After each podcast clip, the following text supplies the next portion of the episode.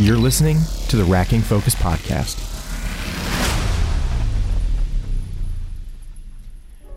Hey, welcome back to the Racking Focus Podcast. I'm Josiah Blizzard. And I'm John Doyle. And on this episode, we'll be reviewing Uncharted. But before that, we have our new format to enjoy, so hang on tight. All right, John, what have you been watching? We really do need to come up with a better name for this segment. It's a little too wordy. It is. Uh, I, I have done some thinking and failed at that. So I don't know. If people want to send in suggestions, they can do that. We'll keep thinking about it. It'll Yeah. have a real title. Points for enough. alliteration. Points for alliteration. Yeah. And uh, and we are just really talking about what we're watching, right? That's With some really mini little review. Yeah. So the first thing I'm going to mention is a an anime that I'm watching right now Oh. called Kaiji. Um, it was suggested to me by my brother because uh, I had said I'd watched Squid Game, and he said this is older than and ultimately proceeds and Hmm. drives into Squid Game. So I've been watching. About four episodes in. They're short, really. I mean, they're that short 23 minute Yeah. Oh, yeah, anime okay. episode, and it's about a a gambler who's down on his luck, has a huge debt, which sounds exactly like the beginning of Squid Game, and gets on a boat and has to play for what appears to be the entire first season, uh, something called rock paper scissors, like restricted or restricted rock paper scissors, Huh. and it's this crazy game where they uh, have stars and they play rock paper scissors with cards and they have to get rid of their cards it's really interesting but Yeah. it is definitively like a, an anime about the the sort of gambling culture and how that culture uh, has obsession and also the cleverness of this kaiji character who Yeah. I, I believe the f- series full title is kaiji ultimate survivor Wow. which sounds interesting that is a name. um, it opens and closes with this boat floating by all the time, which is interesting. And the animation is so different than what I'm used to in anime. Yeah. The lines are a lot harder. The characters, um, although still looking fairly traditional, it um, the everything's like sharper. It's an interesting piece. I'm like enjoying it. So. Uh, fascinating. We're going to potentially see if the rain that's now hitting the car Yeah, we- will come into our sound. Here, but, uh, So anyway, that's That's that's, one of the things I've been watching. Yeah, where, and- where are you watching that? uh, I'm watching it on Crunchyroll. Great. And uh, I I'm I think I'm going to enjoy it.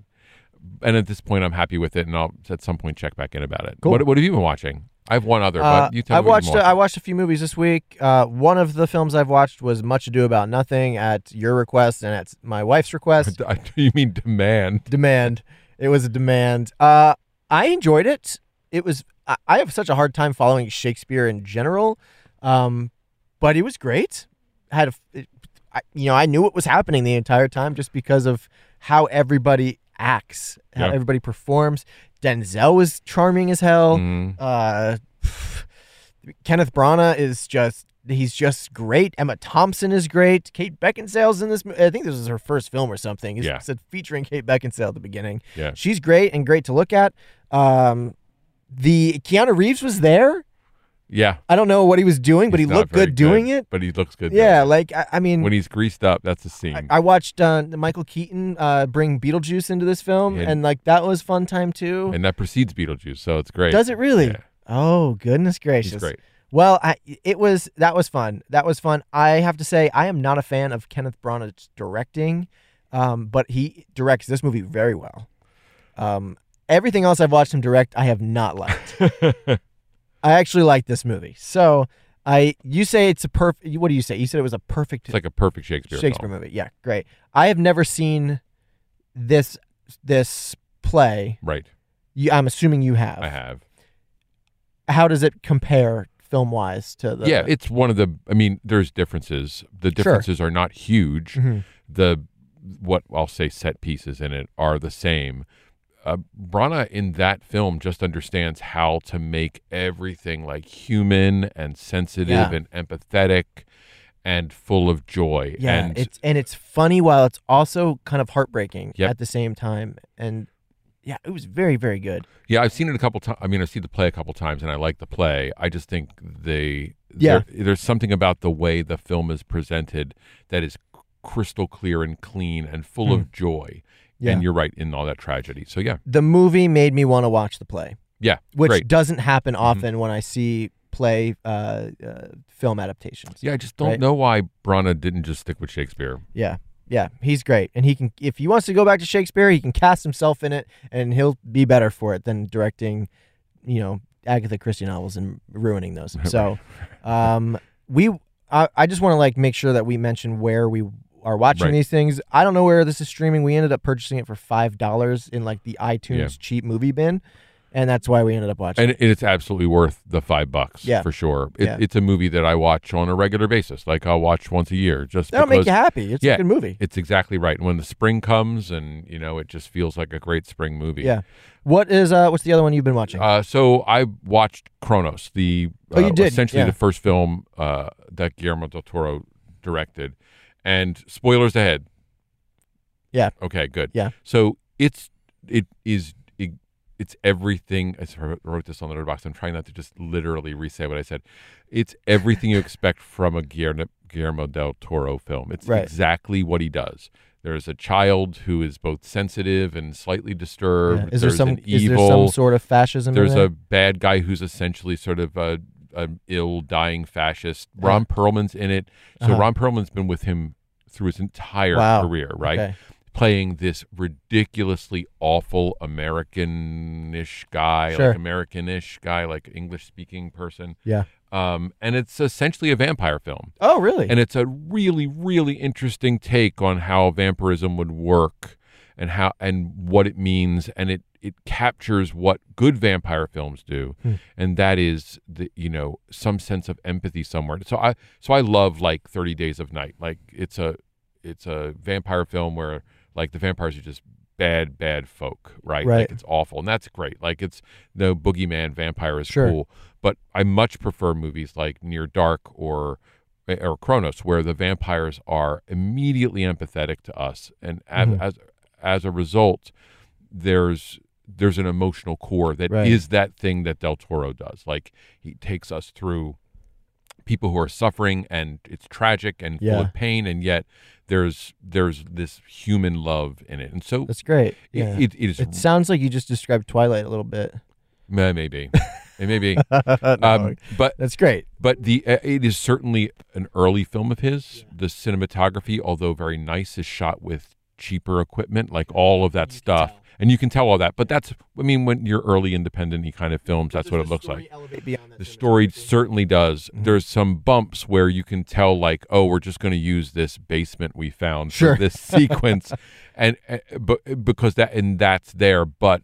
The um the film is it's great. It's well worth watching. Cool. Devil's Backbone, which is another film of his, if you know, one of his early films, I think is much more powerful. Mhm. Um, he, though, apparently, and I watched a piece on Criterion where he talked about it, says he spends tons of time going back to this movie Hmm. and cleaning it up. Really? Like if he gets the opportunity What, to Cronos? do, yeah, like Really? to like to clean up the color or fix something, Wow. and he goes back. It's the it's like that first child you can't get rid of. Right. So it's, I mean, from my standpoint, it's worth watching if just to know that he hasn't come very far thematically, Yeah. uh, but he has, but he's still trying to make horror from a very different perspective, and I think that's great. That's great. Where did you watch that again? So on Criterion, that's Criterion? on Criterion. Yeah. I don't know if it's anywhere else. It, there's a lot of the Criterion films we're seeing like doubled out, but I think this one may be just Criterion because it had all this commentary associated with it. Yeah, that's that's great. Uh, Criterion, catch that movie. Uh, lastly, I'll just talk about the last film I watched this week was um, Hell or High Water. Oh yeah, I saw Um, that. Did you? Goodness saw that. gracious, that movie's good. Yeah. You can catch that on Netflix. Totally worth it. Yeah, I mean, talk about chemistry. Chris Pine and Ben Foster, they crushed that. They crushed those two roles, and so did Jeff Bridges. He sounds like he has marbles in his mouth for the entire film, but somehow you can still understand everything he's saying, and Mhm. you are just behind him the entire time. There's some. There's a lot of. There's some heartbreak in this film. There's some comedy. There's just. There's oh, it's there's so much in this film, and um, it's this whole uh good thief bad thief doing things for the right reasons. There's a whole thing about um oppression and poverty and um how far is too far to do what's right for your family or to break the chains of that oppression and poverty and like how do you go about doing that? Like there's a there's a lot to the film and it is it is wonderful i mean just the opening sequence the opening shot has you know this shot of these three crosses on this wall and the middle cross isn't the one we want to pay attention to, but the other two crosses are the ones that we want to look at with uh, the uh, good thief and the bad thief who are Mhm. next to Jesus, right at the crucifixion, and like that thematically plays out through the entire Yeah, film, That's cool. and it's very it's very good. Highly recommend. Opening sequences matter. We, we opening care a lot it, the that. opening image is Yeah, so is so really good. They t- tells you everything you need to know, and without ever realizing it. Cool. That's so cool. that's great. Yeah. Great. Well, you want to get into our review of Uncharted? Yeah, let's head over and watch Uncharted. Who the hell is this? I'm a friend of Sully's. Sully doesn't have any friends. I should know I'm One of them. You are a collector. Well, I dabble. I don't dabble. My family has been looking for this fortune for a very long time. So much blood. I'm pretty sure he just threatened to kill me. Don't touch your ear like that. You look like an idiot. You have no idea who you partnered with. I've been dreaming about this stuff since I was a kid. My brother Sam left one final clue.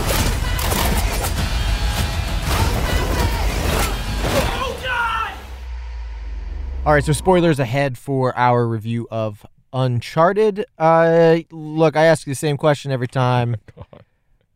What were your thoughts as somebody who has had you've had zero experience with the outside source material, correct? Indeed, right. Okay, This is so I wanna- encounter. I'm very interested to know what you thought of the film and um, as as a whole.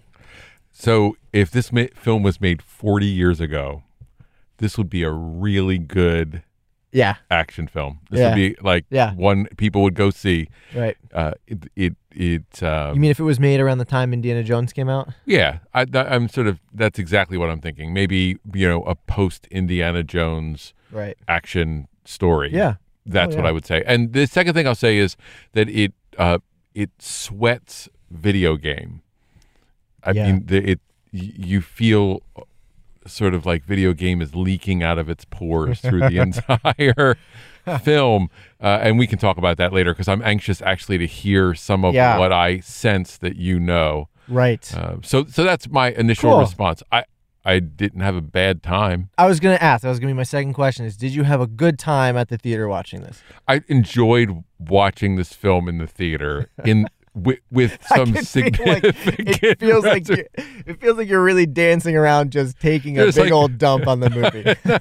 like with some serious reservations, because there are some there are some very serious issues. Uh, it, it, right. It's like you're actively trying not to trying to hurt someone's feelings. You can hurt my feelings. It's So okay. in class today, I had students talk about the ethics of uh, social media, and Letterboxd was one I gave them, and they said to me. The unethical thing that Letterboxd does, it lets people dump on films. and all I could think was, tonight I'm probably going to do that. well, let's do that real Okay. quick. All right, Um, let's- let's go actually, maybe it. not real quick because it may take longer than a real Right. quick to dump on the film. So hang on, folks. okay, give me your biggest problems with the movie. So I, I you know what? I, I'm going to answer that, and then I'm going to throw it right back to you. Okay, great. So the first thing I'm going to say is Hope I- you're going to steal my answer, probably. Tom Holland's great. I I'm just going agree. to say Tom Holland's great. Tom Holland, Tom Holland's great. He, and he plays a young Nathan Drake, and so yeah, he's great. One big ball of charisma, Mm-hmm. and he's charming, and the whole works. On the other hand, Mark Wahlberg is just I have to say though, I'm, I actually thought Mark Wahlberg was he was better than I thought he was going to be. so. Uh, so I'll say the same thing, Yeah, but that's but there's not much going on there. And you- that's what comes down. correct. And you're not even comparing him to Right. the original character. I'm doing that in my head. He, he feels so low key. Yeah, so unpurposed, like purposeless, like unmotivated, fully. He's fully purposeless in this film. and and that's and that's what my problem is. um, I agree. So And that's an acting business. Here's the directing. problem with th- the character of Sully in this film is drastically different than the character of Sully that we know in the games. The character of Sully that we know in the games has always looked out for Nathan Drake, has always been a father figure for him, has always been somebody who has had his back, um, who would tell Nate when to quit. Instead, in this film, it's flipped the other way around. and so that problematically, it's it's problematic for me because the character of Sully isn't the character of Sully in this movie. It's just a different. It's just different. It's just somebody completely different. Okay. Um, and they just slapped Victor Sullivan's name on the character, right? And maybe going forward, maybe they'll they'll change it up. Right. So this is like origin story. Right. Um, and we the the hard thing is too is in the games we do get an origin story for them. Okay. Um, there is a flashback moment in the third game where we see them come together, and actually we see that reference at the uh, at the end of in that post credit scene. They're wearing the same exact outfits they wore in that flashback scene in the game. Okay. Great. Um, and it's great. It's it's perfect. You get the mustache, you get the cigar. Uh, Sully is kind of a young Sully in that game in that moment, and here you you can see kind of where Mark Wahlberg would fit that hmm would fit the bill there, and and he actually looked pretty good in that in that last segment. That was the most he felt like Sully, and I'm like, good dude, you got like two minutes of screen time here at the end, and this is where you where this is where you pull out the most Sully version of yourself. So, yeah, he was purposeless in this film, absolutely. So yeah, I mean, uh, so what were what's your biggest issue? Um, my biggest issue was exposition dump after exposition dump after exposition dump. This was a talking head movie for like eighty percent of it, and then the other twenty percent was some fun action set pieces or some uh, discovery, right? Sure. Mm-hmm. Again, I'm just coming at it so heavily from a gaming perspective of having played these games. It's really difficult to it's really difficult to transfer a game to film. It's just it's hard to do, especially games where you're sitting there for 10, 12, 15 hours, 20 hours in a single storyline, spending time with these characters. And uh, the thing is though, those games are just so well crafted from a storytelling Right. perspective that when you transfer it to a film and it has to be 2 hours or less, you lose out on so much nuance and so much of the uh, the fun and uh, relational aspect that you have as an audience member, like interacting with the characters. And so we're stuck listening to them uh, tell each other their thoughts and their discoveries. And this is kind of it's a lot of show. It's a lot of tell instead of show Mm-hmm. in this and this i mean this completely goes against what things like indiana jones was doing right like indiana jones was this type of thing and same with the uncharted games where it's like hey here's a discovery this leads to this Right. and then they go and do that and then there's something goes wrong and it leads to this next thing but that leads to a discovery and it goes to this the games work in the same way Mm-hmm. and so it's it's not we're sitting down on a couch and talking about this Right. uh, it's not we're uh, sitting in a bar and talking about this. It's none of that, which happened in this film multiple times. There was a lot of just discussion in a car, in a hotel room on uh, uh, at, a, at a resort on the beach. Like there was stuff that just kept happening where they're just talking about stuff. they're bringing people. It's like they're bringing the audience up to speed over and over and right. over again. they assume the audience is stupid and can't follow, so they have to keep explaining things to us. And this is just it's it's an issue with the script. It's I don't think it's an issue with the director. I think it's a, a scripting issue. I think the people writing this film just didn't write it right. Like they just they just didn't write the right film. Um, this would not have been this would not have been the way I would have written this movie as a fan of the video games. I would have gone in a completely different direction. Drake wouldn't have been a bartender. He would have if you're going to give him a job, I probably would have made him a rock climbing instructor of some sort or a like there's a million different things I would have done. I would have done instead of what they did. Um, and I think there's going to be a lot of people who are upset about the film and like the way they went. I actually had a really good time. I had a fun time watching this Right. movie. I lowered my expectations so far that I had an I had an acceptably fun time at the movies. But the first thing I did when we're seeing uh, there was a few there was a few scenes in the beginning. There was the uh, the plane scene, right? Right. And we Right know we're gonna catch up to that. yes, exactly. And that's great. I love I love when films start that way and we got to catch up. Like I love I love when that happens. That's awesome. Uh, then we go to Boston. We meet Sam, and I'm saying, and they they kind of break into this Magellan thing and all of that. I'm saying, okay, I'm just gonna say we're in an alternate dimension, an alternate universe. We're in a multiverse sort of thing, the same way they the J.J. Abrams did Star Trek. We're just in a different timeline. This is a different story. They're not trying to uh, repeat what they did in the I games. I'm just gonna accept this storyline as what it is, and I was fine with the story Mhm. as as far as what they were doing. Um, and so I think that mindset like helped me Okay. throughout the film uh, because I think if I was trying to say, okay, they're just they're they're just not doing these stories right, then I would have been more disappointed. But Well, I would I would watch young, the young pair yeah, like for another whole movie. I thought they were great. That opening sequence I actually thought was really good. Yeah. I, f- I felt very hopeful when that breaking in and getting caught in the nun thing. And uh, there was some awkward, weird shot framing, whatever. Like some of that felt awkward, but the those two felt really interesting, and they seemed like they actually had chemistry and Nate like they and Sam? actually cared. Yeah, yeah. like they they they seemed like they were they were great, and then Oh yeah, we and then we leap forward to present day so that was actually there was that that time number was another thing that like made me crazy because present day actually is the car and the plane right like if we start at the car and the plane and we Right. go back 15 years and then we did it jump say to present, present, day it on the present screen? day yeah. Oh, that's weird. and so like the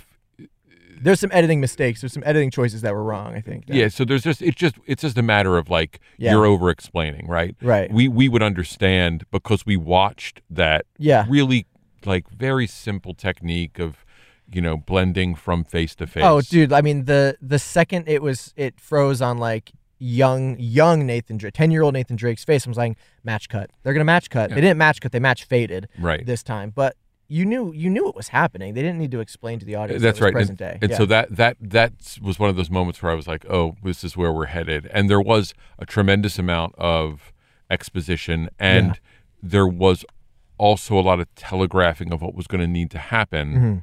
Uh, we the dis, but the distrust didn't feel as motivated as it could, right? Like I, I yeah, didn't, yeah. you know, I, Look, the other thing too is that I want to. I, I think of how Indiana Jones is introduced. Right. Oh man, it's so cool. He whips a gun out of somebody's hand, and then he goes and steals this treasure from this temple thing, and then he's immediately like. He's not betrayed, but he this guy who one ups him, right? Mhm, he right. waits for him to come out. right? He Takes begins the- as takes- a right. surviving loser. Right, he's an underdog, so you're automatically rooting for him. Mhm. In the game, we meet we meet Nathan Drake on a boat who is searching for Sir Francis Drake's uh, like tomb, his coffin that's buried at sea. Nobody's found it. He finds it. He finds a journal in the bottom. You're like, okay, this dude's smart. He knows what he's doing. And then he's immediately attacked by pirates on that boat. And you're like, this is a cool introduction to this Mm-hmm. character. And we don't get that in this movie. No, and so not. they substitute that plane sequence as our introduction to Nathan Drake. And it's not the right move. Even though I love when films start like that, you start a movie like that on in a sequel or a, or Yeah. a, or the third film in the series. You don't start your you don't start your first film not knowing who this character is, all of a sudden falling out of a plane. You you start him somewhere else. And it's interesting because that means they're relying on the video game knowledge to Mhm. get you in because you responded immediately to that ring floating. Like I heard you audibly respond to that ring. So Yeah. like they're they're banking on you knowing who that is and what it is. Where where in a way they're you're the one who's going to be unhappy with that because you want to meet the character in a different way. Right. And then for the people who aren't aware like me, we're just trying to figure out and so this feels very linear in in a way after we yeah, you have a very beginning. different response to the whole plane sequence than I do. I'm saying, great, this is from the third game where actually they're falling out of a plane over a desert instead of over water. Very, very different. Uh, for for a completely different quest, for a completely different purpose. Um, and you're trying to just say, okay, where are we? What are we doing? I- I'm interested to know. It's great. There's a big set piece that's going to come up. Awesome. But now we're back to the beginning of the film, and he's a bartender, or he's a he's a young kid at this orphanage. I was I was surprised they went back to this uh, this Saint Francis like orphanage thing. Uh, it was great. I loved it. No, yeah, I I, loved it, and, and you loved it. And and the thing with all of these characters in this game and what it needs to be in the film is there's so much chemistry between Nate and Sully and Nate and Chloe and Nate and Sam and if they ever decide to bring characters like Charlie Cutter in or Elena Fisher, there are so many characters that everybody just has this chemistry with each Mhm. other and they're fun to to listen to talk and banter, but while they're doing that, they're actually doing things instead of just sitting around. And so I just had a big problem with them sitting around. Yeah, I think pacing is an issue, and so as much as you're talking about script, which I think is a legitimate Well, issue. and I think that pacing goes along with how the script was written. Yeah, I just feel like the it felt like the pace it was had just not driven, right? Mhm. And so in this kind of film where we're on a quest, the whole point is moving through the quest. Yes. Yeah, and yeah, it yeah. did feel like there were times where it just felt like the camera the the uh, the energy of the film, and not, not necessarily the character's action, but the energy of the film was just moving very Uh-huh. slowly, uh, and Yeah. and that that dis- that doesn't help us be excited. Right, right, right. But to be clear, that didn't damage significantly the fact that I like enjoyed watching the film. But I, but like I say, But you- but- forty years ago, it Yeah. would have it.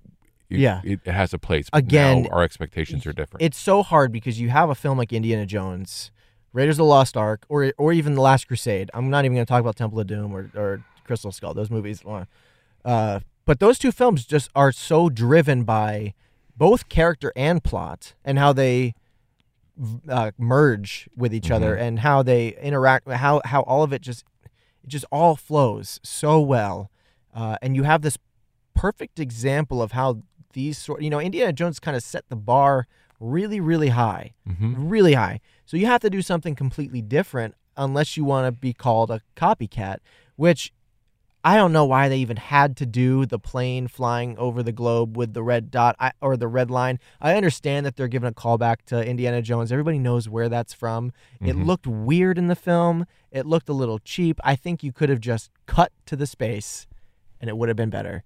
But Indiana Jones set the bar so high, you have to do something different.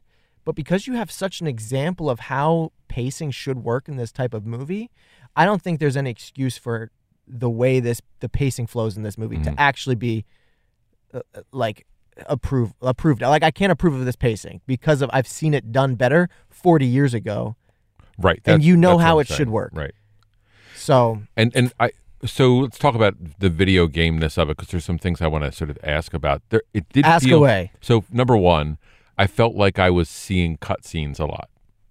great. Yeah. So there was this real sense that I was in some sequence with my lead character, and Yeah. then there was a cutscene that was going to transfer me to the next part of the story.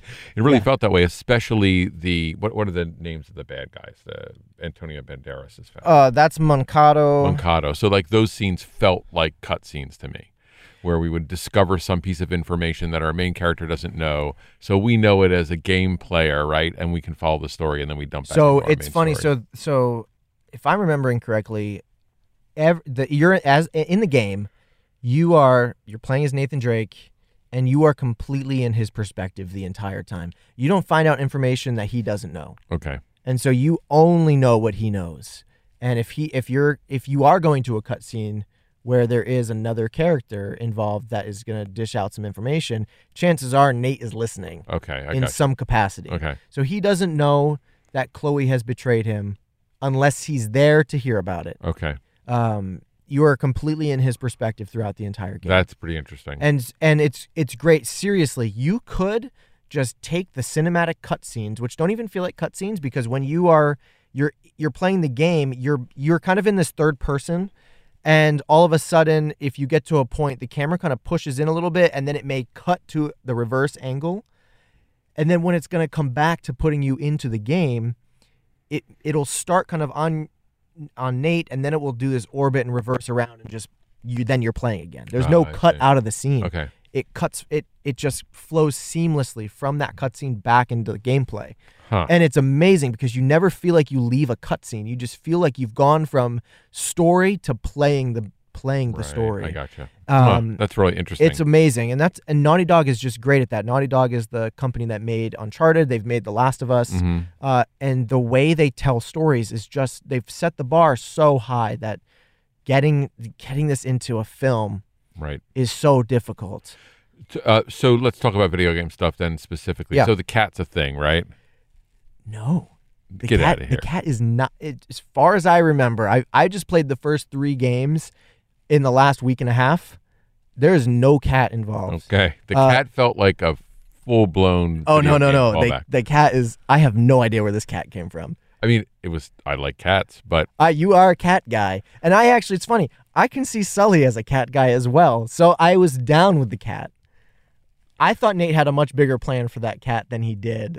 I, thought the cat was going to be some kind of distraction Mhm. in the in the um in in the uh, auction, the house. auction, yeah. You know, but uh, no, got it for Sully. which- That's so, so strange. I thought for sure that that was a- now the auction house is. I could go through the entire film and be like, game, game, game, game, game. Like there's there's a significant amount, including Nolan North, who's on the beach, who is Right. the voice actor of of Nathan Drake in the game. He popped up. I'm like, oh hey, this is. Of course he's in here. He's got to Right. be in here. You know. Um. So yeah, no, Cat is not in the game. That's so interesting. Yeah. So big set pieces from the game. Of course, plane. The plane. Uh, right. I got you. But not from the original. So they're blending stories, right? They are they've they're blending stories big time. Um, that's from the that's from the third game. The auction house uh, is from the fourth game, except that auction house is in Italy, and you are also stealing a cross, not a crucifix. You're stealing a cross of Saint Dismas, um, and you have to cut the power. Okay. And and Sam is in that game. Brother Sam is in that game, who dresses as a waiter to steal the cross. Okay. So completely just snatch that out of that game, right. put it right in here. Very different. Um, what was our who was our villain here? Um, what was their names again? You had Santiago Moncada and you had uh, Braddock, Right. right. So this this felt to me like two characters in the fourth game, uh, char- uh, and the villains, uh, Rafe and then Nadine Ross. Um, Nadine Ross is a like a military.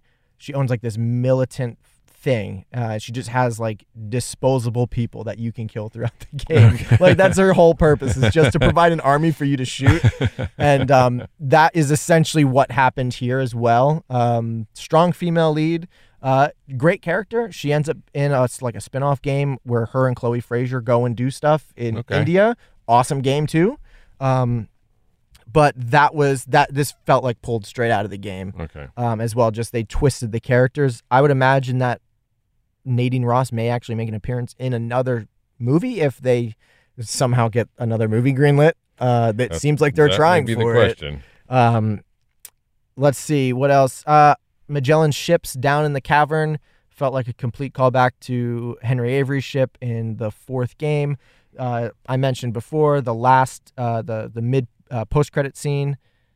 They're in their uh, outfits from a from a flashback in Mhm. the Okay. third game. Let's see, where else did we go? Uh, Chloe Frazer obviously is in there, and Chloe Frazer's in the second game and the third game.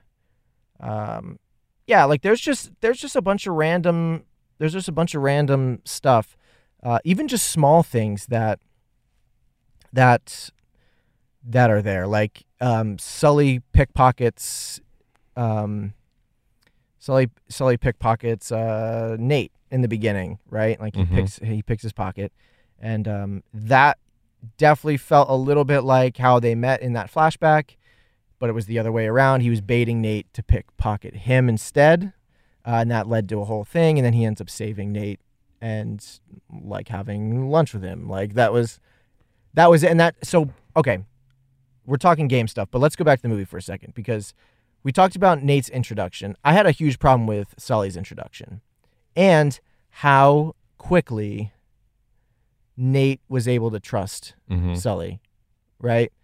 Um, again, in the game, Sully saves Nate essentially from death and then kind of grooms him to be Okay. like who he is. But as like this father figure in the movie here, we don't get that. We just get we just get Nate naively trusting this guy who knew his brother. Okay. and it just That's right. it just doesn't it doesn't work. Like it just uh, why, i'm like why are you trusting this guy all of a sudden? You're just going to go around the world with him? Like you just picked your pocket. He's been watching you. He knew your brother and your brother's not here so where's your brother at? And your brother's not with him. So like is he lost? Is he Right. dead? Is he what does that mean uh, so there's so many red flags and that's just i think there's just some lazy sh- screenwriting there's just some continuity stuff there's just some issues with the writing Yeah, I, and I, I'm completely. Is, I I do wonder if there's things missing, right? Like if there's a longer cut. I, I, I don't. I know. I'm not saying that's a solution. yeah yeah yeah But but I, I would agree with you that th- certainly that the first act of Tom Holland's world, like once we see Holland, Right. that first act is full of unmotivated choices, right? Yeah. Oh yeah. And then there are some motivated choices towards the end, but again, one of the difficulties is th- these characters aren't making choices that are completely reasonable because they're in situations that are generally unbelievable. Oh, for sure. The oh, the whole the entire game is like that. Like if you're going to if I were to define kind of the the way that Nate works eh, or who Nate is, Nate is kind of the most lucky unlucky guy on the planet. Okay. Like he somehow can just he just gets out of situations in the most lucky and unlucky way possible. Um, so he may he may escape death, but then all of a sudden the rope he's swinging on breaks, but then he somehow catches himself. Okay. It's that whole scene with the the plane, right? Right. the plane, Right, like- which is full of accidental. It's exactly what it is. It's accidental luck. Right. um, that's how it is. You're just like, I can't believe this dude survived again.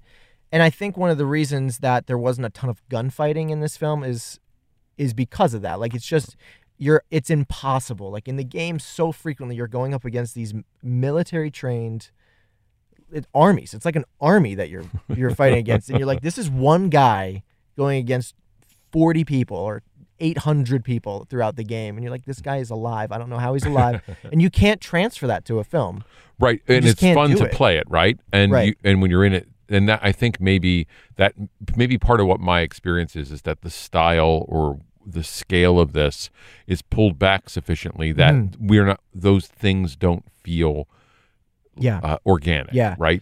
Yeah. No, exactly. You you know what I'm saying? Like that luck should be present. that Right.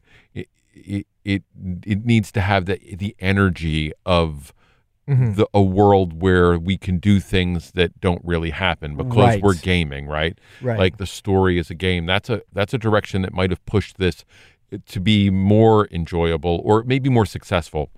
I Uh, think that's the difference. Enjoyable versus successful. That's Yes. the language I want to use. Yes. Yeah. Yeah. I think the film is enjoyable as a whole. I think it could have been really great I that's in a different format or in a di- with a with a different script or even with a similar script that just had more push, more it needed more drive, it needed more energy. I think that uh, I I think that Uncharted needs to be a 10 episode HBO series um, instead of a 2-hour film.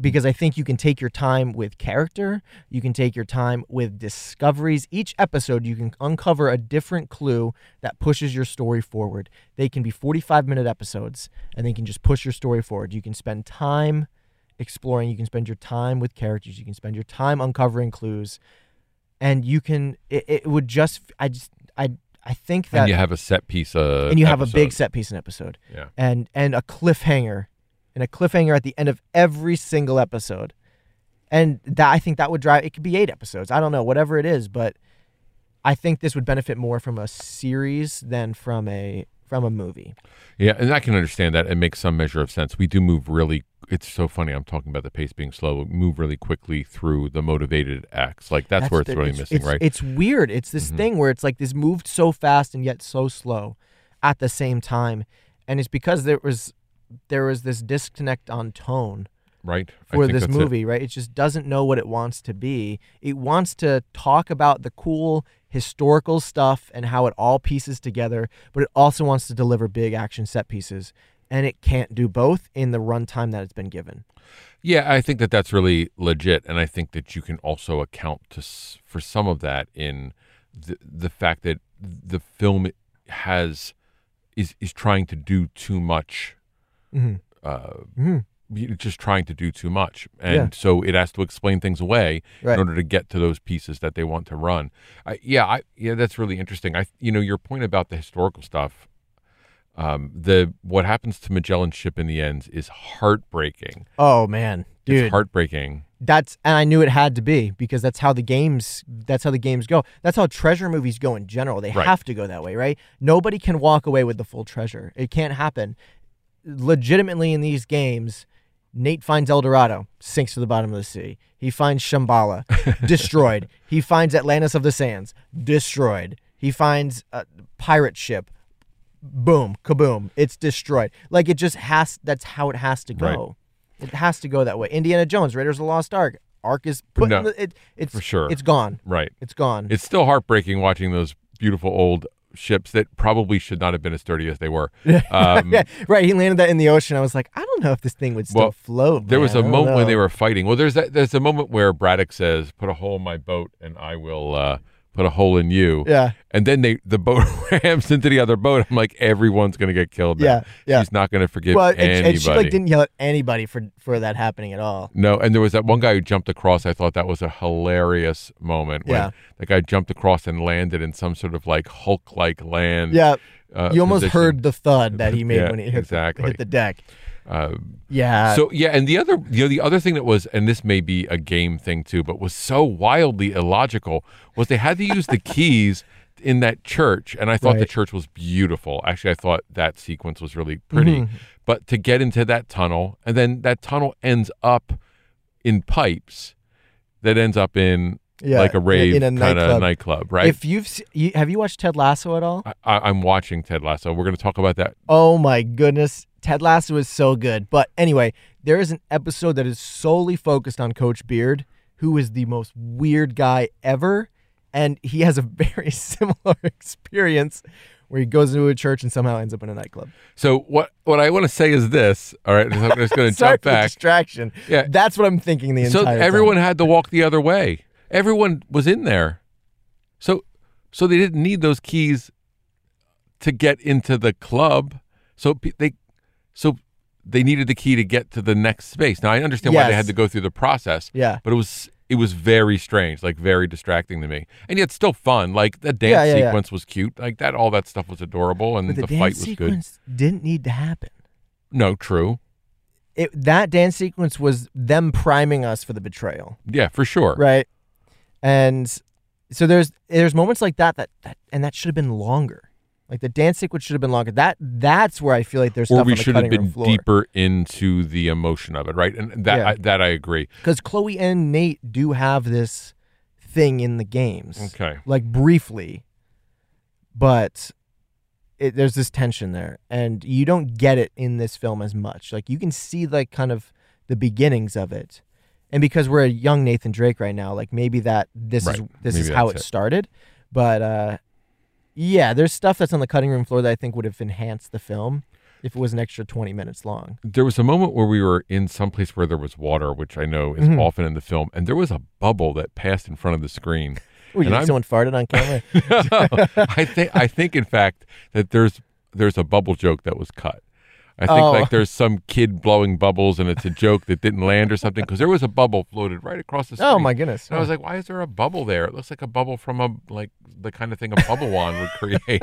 It's like, what is that doing there? So I, I do think there's some cutting and editing stuff that here's Yeah. in this that's strange. And this film, I mean, this film has struggled to get out, right? So like, what's 2015 is the first It's time. It's been years. it's been It trying been to get done. They've had directors come and go.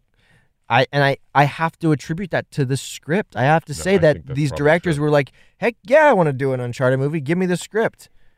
And then they see the script and they're like, "I don't want to do this movie, man." All right, or they they try and work with the script and they just can't get it to Mhm. a point to where they can direct this thing. Um, I think Mark Wahlberg has been like the guy who's been around for the whole thing.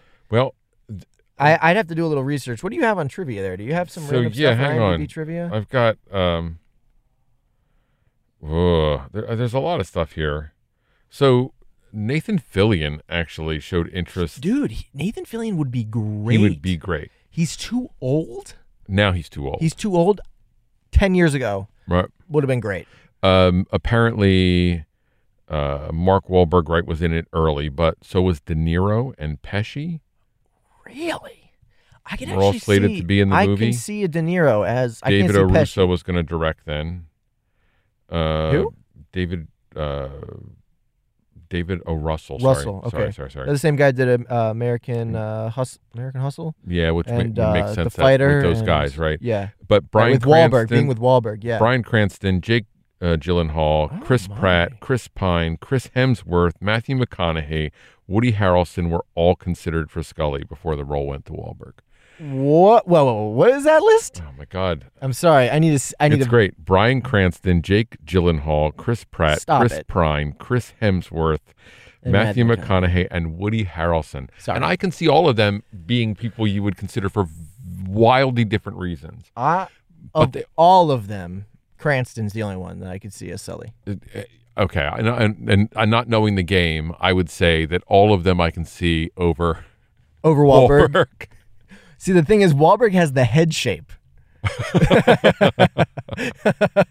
That's the only thing that he has going for him. Uh, I I cannot Wahlberg believe is too buff for the role.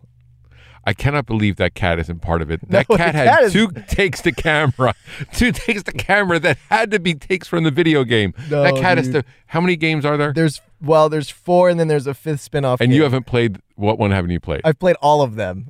you, you I've literally played every game in this series. I've played every game. I've played every you. game in this series twice, except for the Lost Legacy, and I've played the fourth game three times. Oh my goodness gracious! I have no. I that cat, when I that have cat, no look, recollection of a cat. When the cat. took the take to the camera when he was first in Wahlberg's house, I was like, that cat's there. But when that cat stuck his head out of the backpack, I was like, no. First, I was, I, I, I the first thing I could think was Mr. was, Whiskers. This is absolutely well. It had a name Right, no, exactly. there's no cat in this game at it, all. it felt like the cat was like a touchstone from the game, and then I was then my immediate response was that cat's gonna get shot. Like that's always what I feel when people like shove an animal in Right, their right, right. backpack in a movie. Yeah. this movie where they're bouncing against things, I'm like, the cat is dead. Yeah. the cat can't survive anything in this kind of film. No, no, absolutely because not. they bang into everything. yeah. Uh, Yeah. Oh yeah.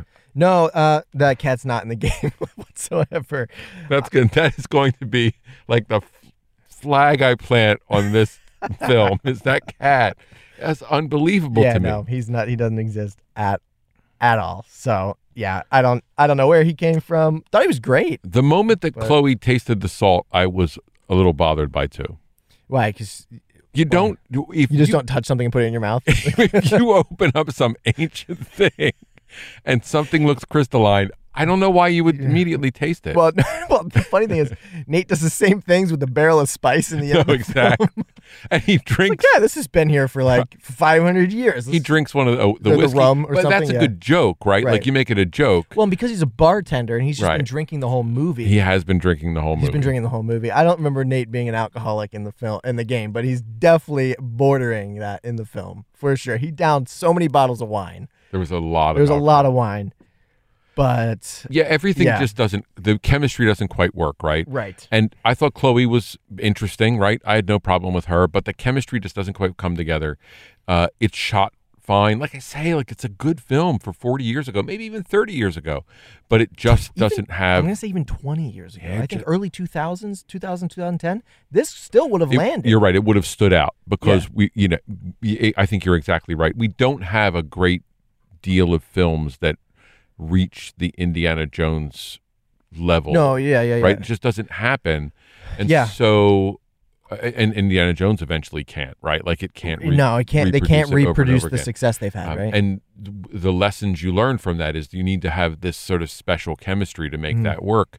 And this does everything it needs to. But again, today, the standards are different for this kind of storytelling. it's hard. I, it really does. It comes down to the chemistry of characters, their interactions, their banter, their the the wittiness between them, the fun they have, and it comes down to excuse me, it comes down to just this the story. It comes down to just good old fashioned script writing and storytelling. yeah. That's what it, that's what it is. And I don't think that this script was strong enough to carry the somewhat okay chemistry. right? Like I think that Wahlberg and Holland are actually fine together. And with better. fine. I gotcha. Yeah. They're fine, but they're not great. And I think they're not great because of the script writing, because of the screenwriting. Yeah. I'll buy that. I'll, I'll buy that completely. I think Chloe doesn't fit really much at all. Uh, I think she felt forced into this film. I don't think she fit th- the right way. Um, I think going forward, if they were to do another film, the thing with the the thing with the games is like Sully's there, but he's not there for an entire game. He's too old. He's Right. too old in the game. So his job is to drive. Wahlberg wants to be an action Right. hero, and he's not. That's not his character in this film. It shouldn't. He should not be an action hero. That's why he's not involved in that plane sequence. right and why he's not And underground in right. the uh when they're going for the tomb right he's Right. the angel he's Right. the heaven half That's why he's. That's why he's flying the helicopter instead of fighting on the boat. Mm, right. And so like he's there, and he's doing things, and that's great. But so often Sully is this guy you need to save. He's this dad who's kind of around, who's there to help. He's maybe funding some of this stuff. Like he's Mhm. he's got this wisdom. Right. He's there as a moral compass that is a little bit flawed. So you know he wants this gold. But he's also there to tell you, hey man, we're in too deep. We need to this is not worth it, man. We need to stop. Um, or he's there to help you f- like say, hey, relationally, like he brings people together is what Okay. Sully is doing. Right. And he doesn't really do that in this film. And I think going forward, he needs he just needs to he needs to be this moral compass, this guiding thing for Nate, like this guiding light for Nate. But the big thing that needs to happen is eventually need they need to bring Elena Fisher in, who ends up being this romantic love interest, the main partner for Drake in all of these games. That's so and so you you end up spending a chunk of time. I mean, almost the whole first game goes back and forth between solo adventure mixed with saving Elena and then playing with Elena as a partner. Same with the second. You start the, the second game, you're with Chloe for most of uh, the first half, and then you're with Elena for the entire second half. Third game, same exact thing. You're with Elena and a group of Elena, Charlie Cutter, Sully for the first half. Uh, sorry, Chloe. They say Chloe, Charlie Cutter, Sully for the first half, Elena for the second half. And then you were Sam for the entire fourth game, fully, all the way through. so so okay. So you're you're always playing with this group. You're always with somebody else unless you get separated, and then you're you're playing Okay. like this solo because they, they have to go back and forth. Otherwise, it gets a little old. Right, right, right. But you're always in Nate's perspective. But it's that chemistry that makes the game fun because you're working alongside these people, and they're helping you up ladders or they're helping you do Right, these things to get gotcha. to the next point. Or there's puzzles you can't solve by yourself. So you need two people to turn across, right? You need two people to Right, four so people you to have- stand on right. these marks to be able to find the you know it's it's stuff like that um but elena's going to be that key and if they can get the chemistry right if they were to ever bring her in if they ever get a sequel if they were to bring her in like as long as you can get the chemistry right for nate and her like the film will The be will fine come the together. film will be fine yeah All right, so so let's wrap this up because we've done our our bashing. I'm going to say Yeah. one other thing about the film, and then I have a question for you. great So I think the music was really mediocre too. Uh, yes I which is not what you expect from uh Ramin Djawadi, right yeah, it felt. The, I mean, Yeah. I think the one theme, which I don't know, uh, it, maybe it's Nate's theme. There is one good. moment I get goosebumps in this film. Only one. And it's when he finds his gun holster Yeah. and becomes Nathan Drake. You can hear the theme kick. I heard comes you out say on the that boat. too. And I said, "Yes, like this is that was great. Like that that was like fully I was like, "Oh, you did you did that right." I Well, felt that. And and it, I heard you do that. Like there were a couple times I heard audible responses Yeah. uh, from you when you saw something that I think matched up. So so yeah, but the rest of the the soundtrack I felt like didn't quite match the film. Like it felt like it was either behind the film or wasn't in the tone of the film. Right. I don't know. It just felt off. It wasn't bad. Again, there's nothing bad here. There's Yeah. just it's it just, just mediocre. yeah, it just doesn't come together. Yeah. Uh, so my question for you is, do you give this a sequel? I give this a sequel. I personally say I want to see another movie. Right, but does this film make you feel like you can feel good about what'll happen in a sequel?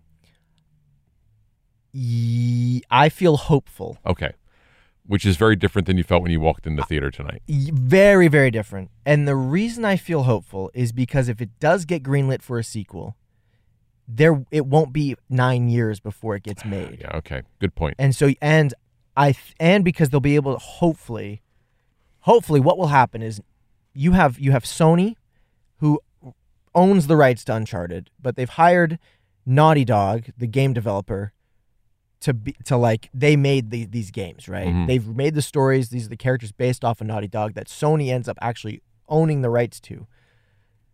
And so when you have Sony Productions and you have Naughty Dog and you have all of these people saying, okay, let's look back at how this film did. What worked, what didn't. We get to reflect. Let's write a new script. Let's not use the same guys as last time. Let's get a different director. Sorry, Ruben Fleischer. You did fine for what we was given to you, but let's get different directors. Let's get different writers, and let's try and figure this thing out because we've clearly set up a sequel in some capacity. Right. And what we did get right was was great. What we got wrong, really, we didn't. We weren't we, we weren't even close to the mark. So I feel I feel confident that a sequel would actually be leaps and bounds better than this first movie. I feel like this first movie is strictly just this prequel, this like prologue, because we don't really know Nate Nathan Drake as Nathan Drake yet. You know what I mean? And from what you're describing of the games, there's huge missing gaps. So so it gets a sequel for you. It gets a sequel for me. I want to see another movie. So do we do we come see this in the theater? I say yes. I say go see this in a theater only because it's a big adventure film and it's just this is just going to be more fun on a big screen. This is still going to be fine. It's still going to be fun to watch on a small screen. Right. It's a great popcorn movie night Mhm. on a Friday Yeah, agreed. evening. Um but yeah, I I would say yeah, go see it in the theater. Yeah, there's nobody here. I mean, if, if you want to go to a COVID safe film, I think this is your winner. Heck yeah, because it's gonna especially if you go like, at a, eh, go to like a matinee. We were here at five o'clock for this movie, Like but if you want it like theater. one p.m. on like a Tuesday or something, if you can swing it because you don't have work. Listen, we're here on opening night at the 5 p.m. Yeah. show. There were six people in the theater. This is a good safe bet. Uh, so that that feels great. And with Movie Pass coming back, or you know AMC and United Artists offering Yeah. their their deals, this is one to spend your you know whatever number of movies you get a week uh, Totally. to watch. So I think that that's actually really great. I would also say though, for those of you who don't make that decision. This is one that when it comes on whatever streaming service, you should pop it on and watch it uh, compared to what I would say about Jungle Cruise, right? Like, Oh. I'd say, oh, Oh, no, yeah. no, you can skip Jungle Cruise, but I think this is really That- worth watching. No, well, so I, that's the question: is is this better than Jungle Cruise? This is better than Jungle okay, Cruise. cool. Because we compared last week. We compared Red Notice to Jungle Cruise. This is better than Red Notice.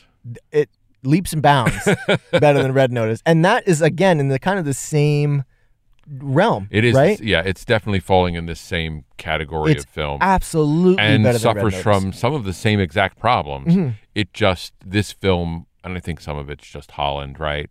Carries this film differently, and and so Mm-hmm. Yeah. it, it it's anchored better. Yeah, great. All right, so we're getting close to the end of this episode, and we want to talk about the future, right? Like, we want to look ahead to where we're going. And so, the first thing we want to do is talk maybe about some rumors, and then about things we're looking forward to. So, Great.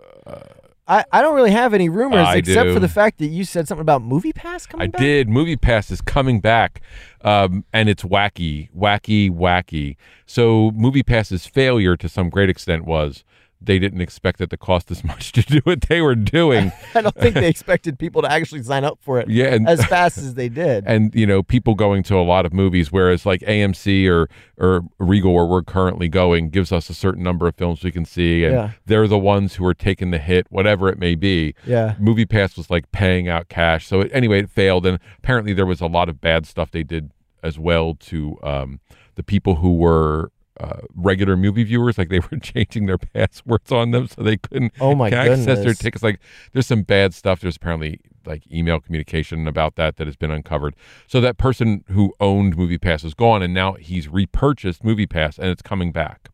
But now it is a subscription service, just like before. Okay. Yeah. The difference is what currently is being reported. So again, Lord knows it's going to change. Is that you you can buy at different tiers, but one of the tiers is an ad based tier, and to get a discount on movie tickets, some substantial discount on movie tickets, you have to watch an ad. Now that doesn't seem like Done. much, right? Yeah. except you have to actually watch the ad. So it has access to your camera and it watches your eyes on the Oh front facing camera. gosh. And if your eyes move away from the ticket, you lose the discount or from the screen, you lose the discount. How long are these ads? I don't know. I don't know anything else about it. Like I can Some get through research a 60, for us a to 60 do. second ad, no I problem. can do 60 seconds. Five minutes? No, no, I can't. right. I can't just- do that. I, I can't. I can't not turn. I'm, I'm, I'm not sure what happens if I'm looking at my phone right now and I don't know. You make a face or my cat bites me and I look at it. Right. Right. What happens as Wait, a how result long of can that? my eyes stray for a second? Yeah. Right. Exactly. So it. but Oh, the other thing is, it will be. Tr- the That's- current plan is that it tracks your eyes. That seems like an invasion of privacy in this. Ah, well, I- in I some mean, kind of way. you own I mean, I know you're uh, you're you own it- allowing it, but If you own an iPhone, you don't have well, any for sh- privacy. uh, yes, that's that is very true.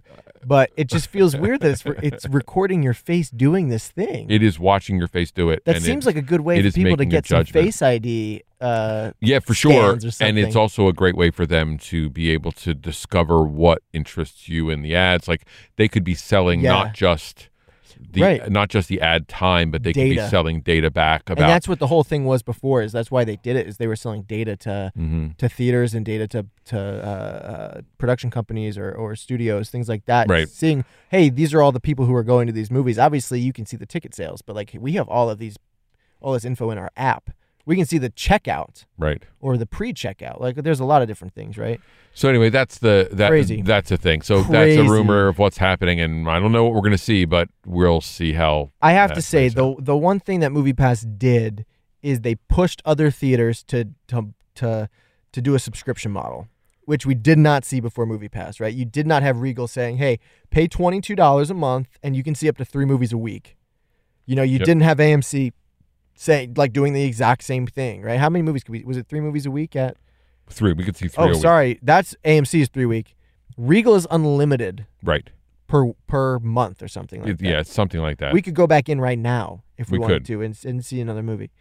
Uh, so that's great. I have to thank Movie, Movie Pass for just opening the door to those subscription models because this podcast would be way more expensive right. If we if we had to pay every time we went to a theater. Yep. So yes, it pays for itself after you go twice. It's awesome. So great. I have no rumors. Um, That's okay. That's, that's enough rumor for us. have What no are you looking forward to? Um, okay, so in our last episode, you brought up Nope. I had not seen the trailer yet at that point. I have since watched the trailer. Holy cow, that movie looks insane. It looks insane. Looks really I'm great. very, very, very excited for it. Very excited for it. Um, I think it's gonna be great. It's very different from what we've seen. Kind of different than what we've seen Jordan Peele do, right? It's Mhm. I obviously when you watch the trailer for Get Out, you're like, I kind of know what you're talking about here. Right. You know, you watch the trailer for us, you can maybe you can get an idea of it, but when you watch the movie, you, you fully get the full you get the full picture. Here, I can't even take a guess as to what he's talking about. Uh, Yeah. the only guess I could potentially make is colonization of some sort. It's. I think. I think you may be on the right. That's the only guess I can place. possibly something make. about colonization or about you know sort of pre what what white the white world the European world did to Africa during slavery. Yes, Right. Which right. is colonization, but it's Right. also this other It's thing. different, right? It's Right. right. Yeah. So, uh, great. I yeah, that's that's one of the big things I'm looking forward to. Um, and the other stuff that I'm looking forward to, I've mentioned in other past podcasts, like things like The Northman and uh, What's that A twenty four film? oh my goodness, yeah, it's um, it's the Michelle uh, Yeoh film, right? yeah, Michelle Yeoh. It's e- everywhere all at once or something. Everything everywhere all at all, all, at once. Yeah. Oh man, that looks great. It looks like it may be the multiverse film we've been waiting for. Although we may have the multiverse film we're waiting for because there's some amazing rumors about what's coming in Multiverse of Madness, including Yep. clearly Professor X. Oh, Um, oh yeah, oh yeah. Yeah, but Yes. there's some other pretty big stuff there. Um, I'm looking forward to, and I just heard about this. I was listening to an interview with John Cena uh, when I was um, watching some Peacemaker piece. Yeah. Uh, and If the- you were to say that to me like four years ago, I. I, wouldn't have believed you. I, th- I, would have thought you were watching wrestling for as a fan now instead of like I have being to forced to watch right, it with your with your daughter. I have to tell you completely the the the Peacemaker interview stuff I've I've truly enjoyed. I've been watching much more of it than I should. But there's a movie, a Matthew Vaughn movie coming out called Argylle. Just listen to this cast. Listen Okay. to the cast. Uh, Henry Cavill, Okay. Bryce Dallas Howard, Sam Jackson, John Cena, Catherine O'Hara, Bryan Cranston, Sam Rockwell. There you go. Jeez. That sounds like a movie I want to see. Oh my goodness. Um, when does this come out? so it doesn't have a date listed on Letterboxd at least. Um, it's some kind of uh, spy novelty, amnesia, and memory Oh, must- thing. Yeah. Great. Right? Um, I don't know. So hey, I mean, Henry Cavill can't get cast as James Bond to save his life, Right. so he's just going to sign up with it. the next best guy who can direct a Kingsman style James Bond film. And my favorite thing, of course, always on Letterboxd is it has not come out, and it has 14 14. reviews already.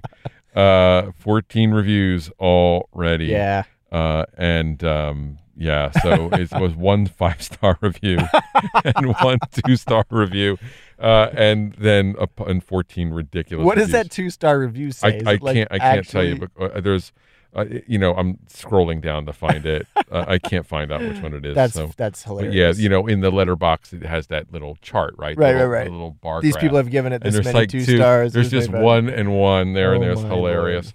Uh, so yeah, I mean, an amazing cast, and so that sounds really exciting. Yeah. I don't know when it's coming out, and when we find out when it's coming out, we'll talk about it and undoubtedly be going. Yes, there are. Um, I know that the we haven't seen the King's Man yet, which Correct. Matthew Vaughn made. Um, and uh, that actually is hitting streaming uh, in March.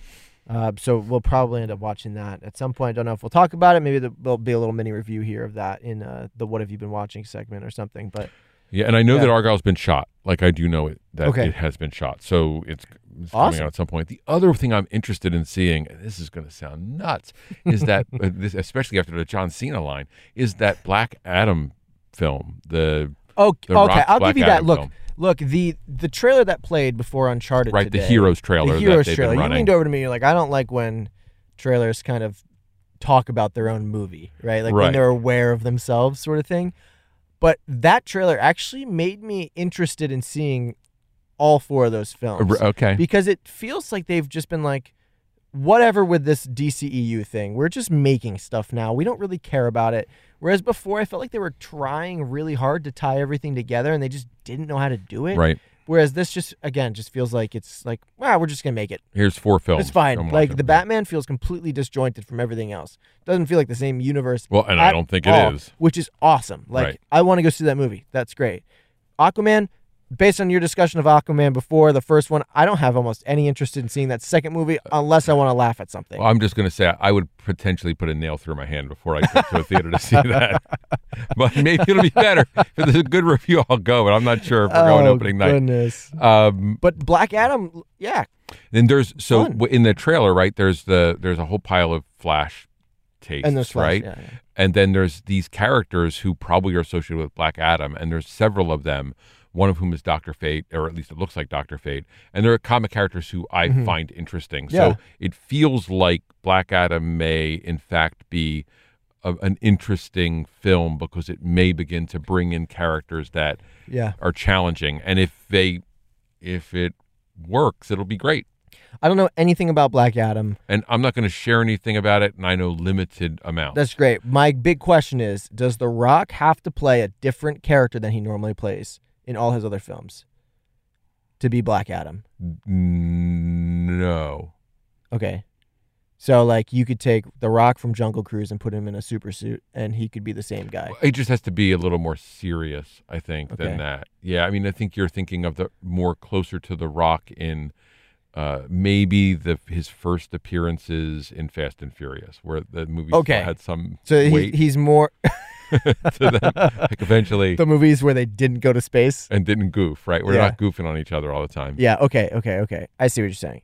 He needs to be like rough, gritty There- rock, there's a more serious tone. Yeah. Yeah, I okay. think. Um, yeah. not and, not charming, right. suave Right, rock. right, right, and you can Yeah. see the grayness of the film they're using there. That's the other thing about Yeah, they have, this, they have the Zack Snyder like- filter. Yeah, like Yeah. everything. It's like switching from filter to filter as you watch that trailer. Yeah. Oh, So yeah. that's wacky, but Great. Yeah. So so there. That's that's another one probably worth. That's seeing. great. Um, yeah, I don't have any other. There's. I just want to watch a whole bunch of movies, and I don't know where any of them are. and I don't know what anything's being released. I don't know. don't know. I don't know when anything's coming out. Like COVID, insane. everything is just a mess because of COVID. Mhm. Um, which is still crazy to say. Uh, like two full years later. Well, and sitting in a movie theater on a Thursday night when a blockbuster opened, even in February, and Yeah. there's like 30 cars now at eight o'clock or 35 cars. yeah, this parking lot's cars. still not full. So it's unbelievable. yeah, it's crazy. So Anyway, go to the theater yeah, and uh, go support some movies. They might not need your support, but uh, they're worth seeing in theaters over waiting to see on TV. I think. yeah, so. I think that that's great. Yeah. Cool. Well, thank you guys for listening to this episode of the Racking Focus podcast. Please follow us on social media. Share this with your friends. You can head to rackingfocuspodcast.com to find all of our social channels, some blogs, what we're seeing next, all of those things over there. Uh, John, talk to me about how to uh, review us, like all that stuff. So you can review us on any of the various platforms that we're on because we're everywhere. But no matter where you review us, and especially if you would review us on Apple Podcasts, give us five stars, but crap on us all you want. Yes, please go. For So it. the idea is we want people you hear in our voices when we talk about film, we constantly say, Yeah, it was a pretty mediocre film, but go see it in the theater. So do the same thing Yeah. for us. Say five stars. Go listen to the podcast. Make your own decision. Yeah. But here's what we thought of it when we respond, and we certainly want to hear back in those reviews about the changes in our format and if this new format and as it continues to evolve, if that makes this experience with us better. Yeah. Cool. That's Anything great. else? No, I think that's all. I'm gonna Perfect. go watch some more kaiji. Great. I'm gonna go to bed. Thanks for listening to the Racking Focus podcast.